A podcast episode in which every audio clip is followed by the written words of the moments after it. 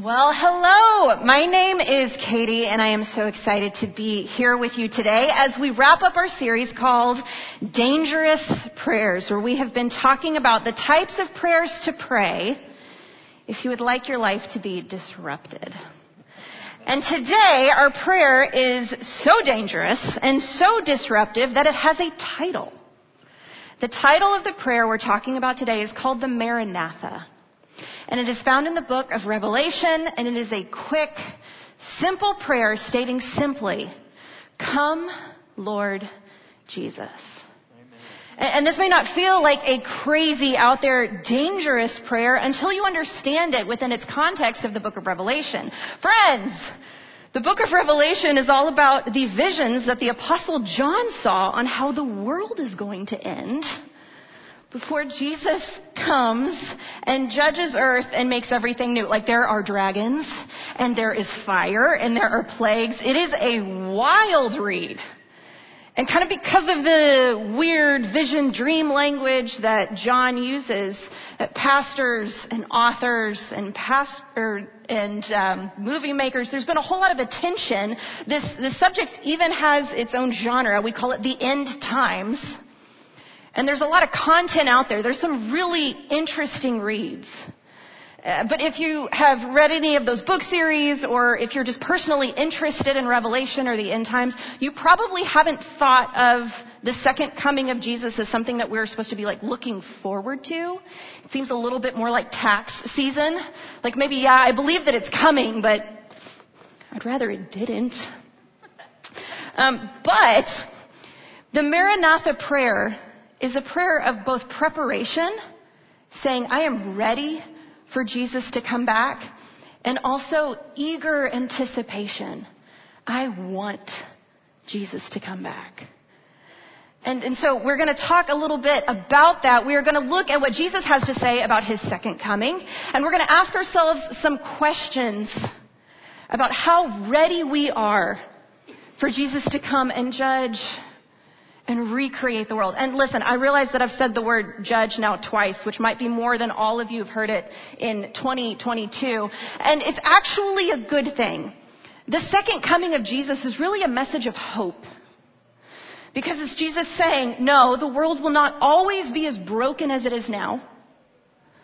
We will not always be so plagued by death and sickness and grief and sin. One day I will come and I will wipe every tear away and I'll put an end to the hurt. And so the type of person that is looking forward to the second coming of Jesus is, is the person that recognizes how broken our world is now and longs for it to be made new again. So before we get into what Jesus has to say about his second coming, I'd like to put the second coming of Jesus kind of in context of biblical and human history, just so that we all have context and, and a good understanding of what we're talking about. So the Bible starts in Genesis. Um, mankind, Adam and Eve, break it almost immediately. And God comes and He tells us that He will send a Redeemer and a Savior to come and fix what we broke. And so the entirety of the Old Testament, the pre-Jesus scripture, is about God rescuing His people and pointing them towards the Savior that He's going to send one day. And with our perspective on history, we believe that Jesus is that Savior, and so we call the first time that Jesus came to earth the first coming. It's creative. And so Jesus comes to earth as a baby. He lives a perfect life. He dies the death that I deserve. He paid for our sin in hell, rose three days later, and then after appearing to hundreds of people, he ascends into heaven, and Jesus is there now, and he will stay there until he comes again. And so let's take a look at what Jesus has to say about what his second coming will look like. In Matthew 24 verses 36, he says, But about that day or hour no one knows. Not even the angels in heaven nor the son, but only the Father. As it was in the days of Noah, so it will be in the coming of the Son of Man. For in the days before the flood, people were eating and drinking and marrying and giving up in marriage up into the day that Noah entered the ark. And then they knew nothing about what would happen until the flood came and took them all away. And this is how it will be at the coming of the Son of Man. Two men will be in the field. One will be taken and the other left. Two women will be grinding with a hand mill. One will be taken and the other left. Therefore, keep watch. Because you do not know on what day your Lord will come. But understand this, if the owner of the house had known at what time of night the thief was coming, he would have kept watch and he would have not have let his house be broken into. So you also must be ready because the son of man will come at an hour when you do not expect him. All right, I want to pause here for just a minute because Jesus is telling us two things. First off, we're not going to figure out the day and time that Jesus is coming. He's told us that. You're not going to know. It's going to be a surprise. No one, no one is going to have the inside scoop on when Jesus is coming back. And also, he wants us to be eagerly anticipating his return. And that's interesting because wouldn't he just tell us when he's coming back? Like, if he really wants us to be ready, it would be great if he just gave us an exact day, an exact time. But instead, every single generation since Jesus ascended has believed that he is coming back in their lifetime. And up until now, they've all been wrong. But you know, I think it's still pleasing to God that they expected him to return within their lifetime. And here's why. Because you and I live differently when we understand that we don't have an unlimited amount of time. So the first question that I want to ask us about the Maranatha prayer is, am I living with a sense of urgency? Friends, if you've ever been on a budget, you spend your money differently. If you've ever been on a diet, you consider what you eat differently. And when you and I live with the understanding that we don't have an unlimited amount of time, we will become more intentional with the way that we spend it. I believe, if you are a Christ follower, that Jesus has put people in your life that do not know Him yet. And your mission is to live in such a way that makes them curious about the hope that you have. And everybody wants a calling from God. But all too often, when God asks us to walk across a room and have a conversation with somebody about Him, we chicken out. We think, well, maybe somebody else will do it, or I'll do it later. I just really don't want to be weird. I don't want them to think that I'm weird. Maybe I'll take them to church one day and a pastor can do it. It shouldn't be me, and it absolutely should not be right now. I want to share a story with you. I, I believe um, the Holy Spirit was prompting me to send a text to a friend, and um, I didn't want to. And I don't know if it's just because it wasn't my idea, but I mean, it, but like the wording was specific. It, it was, I want you to send this text, and I want it to say, "Hey, I see the hard work that you're doing." and I'm proud of you. So it's not even like a Jesus conversation text. I just didn't want to do it. I'm like, it feels weird. I don't know this person that well. It feels like really motherly and, and I just don't want it. They're probably going to hate me if I send that text. Like it'll probably just end the friendship altogether, right? So I fought it for a little bit and you know how the Holy Spirit is where it's like, like, no, please do. So I've, I went ahead and I did it. I'm trying to be more obedient when the Holy Spirit is asking me to do things. So I sent the text message really hoping that they were driving and they wouldn't actually read it and we would never have to circle back to it ever again. the friend texted back immediately. And they're like, oh wow, thanks. Like that means a lot to me, like blah, blah, blah. And they're like, why did you send it? Like, why did you tell me that? I'm like, guys, you thought I was uncomfortable beforehand. I'm like, okay, well, we're already in this. Okay, Jesus. Like, take the wheel. Here we go. Okay, I sent that text. I see the hard work that you're doing, and I'm proud of you because I really feel like Jesus wanted me to send it to you. And so I guess that means that Jesus sees the hard work that you're doing and that he's proud of you too. And they don't hate me. They weren't offended. Um, but as far as I know, they're not a Jesus follower. And I just have to wonder what that meant to them that, that somebody believes that God sees them and is proud of their progress. And so, friends, when we live a Maranatha lifestyle, when we're willing to pray, Come, Lord Jesus, I think that sense of urgency is the encouragement that we need to step into uncomfortable spaces and conversations when we would otherwise just want to chicken out. And I know that some of you don't pray, Come, Lord Jesus, because you have people in your life that you love and they don't know Jesus yet. And, and listen, Jesus loves them too, and he's patient with them. But I believe if, if you pray, Come, Lord Jesus, that it will remind you and it will remind us that we simply do not have time for selfishness and greed and divisive arguments. Because our Savior could come at any time. And it is pleasing to Him when we are living with that sense of urgency. I want to go ahead and continue in Matthew. Jesus continues and says, Who then is the faithful and wise servant whom the master has put in charge of the servants in his household to give them their food at the proper time? It would be good for that servant whose master finds him doing so when he returns. Truly, I tell you, he will put him in charge of all of his possessions. But suppose that the servant is wicked and says to himself, My master is staying away a long time. And he begins to beat his fellow servants and eat and drink with drunkards. The master of that servant will come on a day when he does not expect him at an hour that he is not aware of.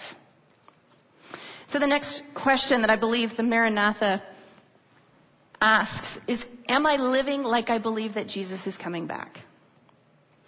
And, and, friends, I think it would be really easy for us to read that passage about a good servant and a bad servant, and the good one's doing what he's supposed to be doing, and the bad one is being evil, and just think like, okay, Jesus is coming back.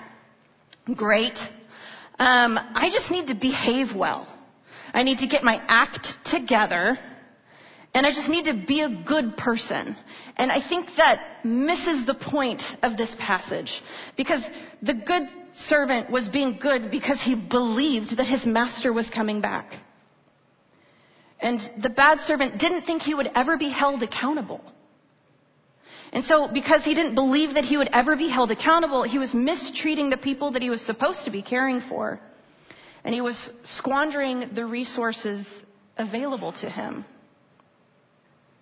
And so I think the point is less about like, well, how do I be a good person? Like we want that checklist, right?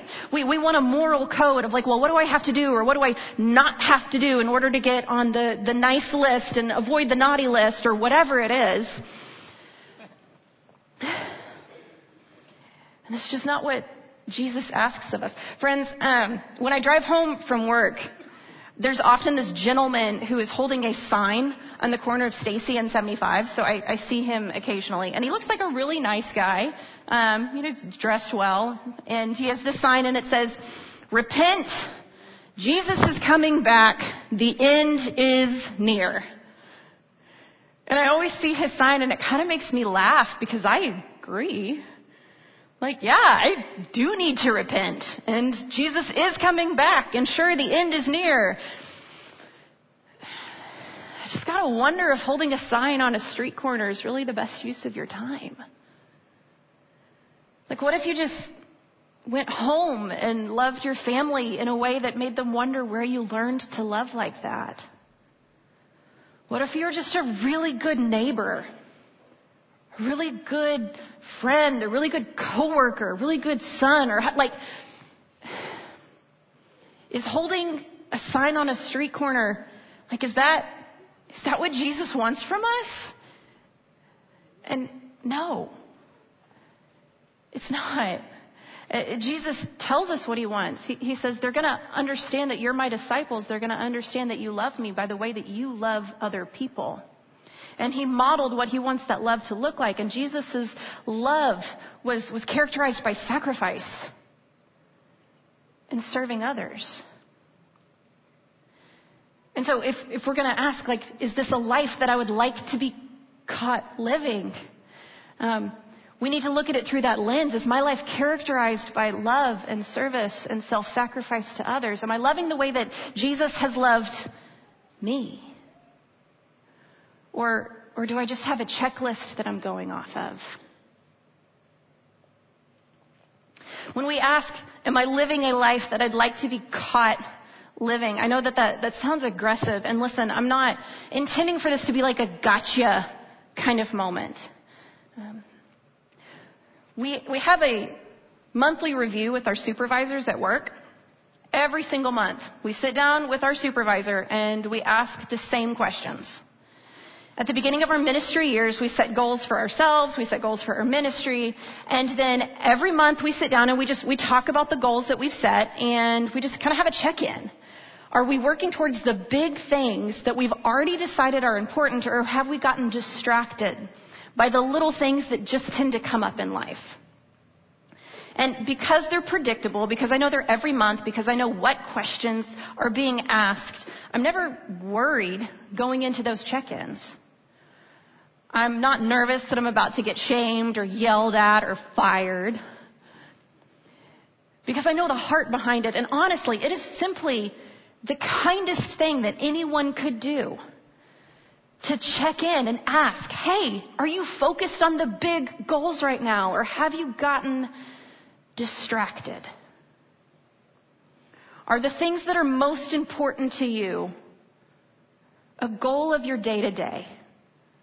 Or have they been pushed to the back burner? And so I would like to give you that same kindness and give you a moment to ask yourself, am I living a life that I would like to be caught living? Or have I gotten distracted?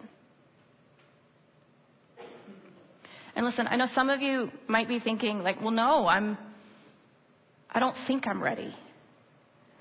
Like if Jesus came back today, I don't think he would find me in a good year. Uh, certainly not a good season. Today itself has been rough. I was a mess on the way up here. Like I was angry until I sat down. Uh, whatever. And listen, first off, please don't keep that to yourself. Like if you came with someone, talk to them about it. If you have a trusted friend, talk to them about it. The people at the hub, that's why they're here. They want to talk to you. It's not the type of thing to keep to yourself. Because if you and I are going to pray confidently, come Lord Jesus, we have to have a sense of assurance that we're ready and that we're prepared. And I understand that we'll never fully be ready and prepared for the second coming of Jesus, but there is this sense of like, no, but I'm, I'm it's not about the checklist. It's not about, am I being a good person? Um, but man, I'm focused. And I know who I am supposed to be focusing on. I'd like to spend some time and I'd like to talk about the category of people that had the hardest time with Jesus during his first coming. Because I think it can shed some light on you and I as we anticipate his second coming. Because the people that were the most frustrated by Jesus uh, shouldn't have been. Because they were the people who had memorized the prophets who had spent their life in religious organizations. The religious leaders of the day of Jesus should have recognized who he was and is and should have quickly embraced him as Messiah. But instead they were the most hostile. And I gotta wonder why, because Jesus went to great lengths to communicate with them. Jesus visited their synagogues. He spoke to them using scripture. He spoke to them using their vernacular on their turf. And they just didn't like it. You see, I believe a great deal of their dislike for Jesus was, was not as much about who he is and more about where they were. You see, the religious leaders of the days of Jesus, they were powerful, they were wealthy, they were well, and Jesus wasn't offering them more wealth and more power. He was offering them salvation. And they just didn't really feel like they needed saving in the ways that Jesus was offering saving. And so most of them missed Emmanuel, God with us, because they had accumulated their own brand of comfort and joy. Friends, this gives me reason to pause because when I look at my life, like, well, first off, I work for a church. Like, I fit that religious leader category. It's terrifying. But then you look at my family, like, we're well. We're getting by okay. And so I have to ask myself, like, is part of the reason that I don't long for the return of Jesus because I'm just so comfortable. And what I've learned through this series as we talk about dangerous prayers is that it is really hard to have the full and abundant life that Jesus is offering while also staying within my comfort zone. When Jesus talks about who he is and who he is for, there's not a whole lot he can do with someone that believes that their life is perfect and that they have things all put together. And that's not on Jesus, that's on me. Because if I've filled my hands with the trinkets that this world has to offer, then, then I, I don't have room to receive anything from him. Jesus says in Matthew 9, he says, It is not the healthy who need a doctor, but the sick. So go and learn what this means. I desire mercy and not sacrifice. For I have not come to call the righteous, but the sinners. So what is, what does this mean? What exactly is Jesus saying? Because I, I don't think the point that he's trying to get across is that only some people need a doctor. I think the point that he's trying to get across is that everybody needs a doctor. But only the people that are willing to raise their hand and admit that they're sick are going to make the appointment. This time of year, especially, it's always funny to me how sick people have to get before they'll go and make an appointment. Myself especially. I just don't like it. Um, I'll do almost anything to avoid a doctor. And maybe that's not you, but maybe you live with somebody like that, and so you just watch this person like cough and sneeze and shiver and just refuse to own what is going on in their own body. And we all have something that we do this with. Like I, I have friends who have been driving around their car for months with the check engine light on. They're just like, no, I know my car. It's fine. I'm like, really? Or, or maybe you know that your spouse isn't happy with you right now. You just don't really feel like you have the energy to deal with the problem, and so you just pretend like everything's fine. We all have something in our life that we know isn't great. We're just not ready to admit that it's wrong. And so we keep on moving. And listen, friends, it is one thing to drive around with your check engine light on. It is an entirely different story to do that with your soul. And even as Christ followers, I, I think sometimes like we understand that Jesus has saved me. Um, but we don't want to talk about how Jesus is also continually saving us. And so he has these things in our life that he wants to work on, that he wants to make better, but oftentimes that process is scary or painful or intimidating, and so we just don't want to do it. Guys, this series has pointed out some crazy idols in my life. I don't want to pray, Lord, make me brave, because I really like my comfort zone. I don't want to pray, Lord, search me because I have some junk in my life and it's scary and I would rather just pretend like it is not there at all. And then the whole send me, like he never says where. I don't like that. But if we want to experience Jesus in this lifetime, if we want that hope, then we have to be willing to have our lives interrupted by Jesus. And friends, I believe that it comes down to trust. We have our comfort zone and it's safe and we know what to expect. And we're so thankful for Jesus saving us for heaven. I just don't want him to save me right now in the situation that I'm in because it's scary. And we have to ask ourselves, do I really trust that God is good? Do I really trust that He actually loves me?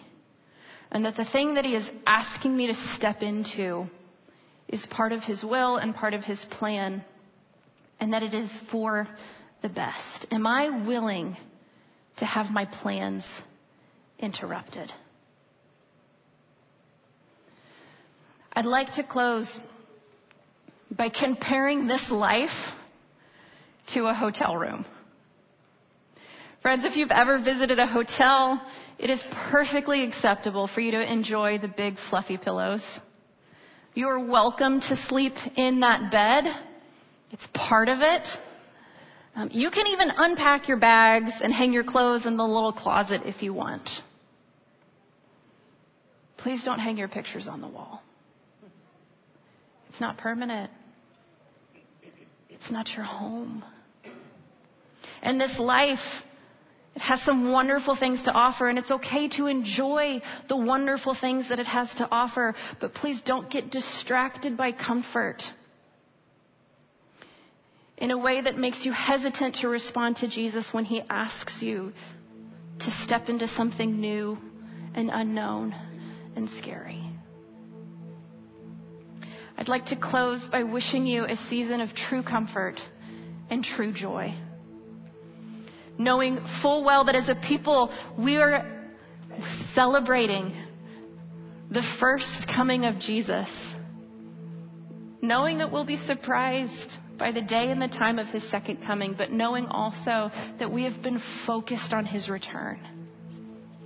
And that we have lived in such a way where we are prepared. Come, Lord Jesus. We're ready.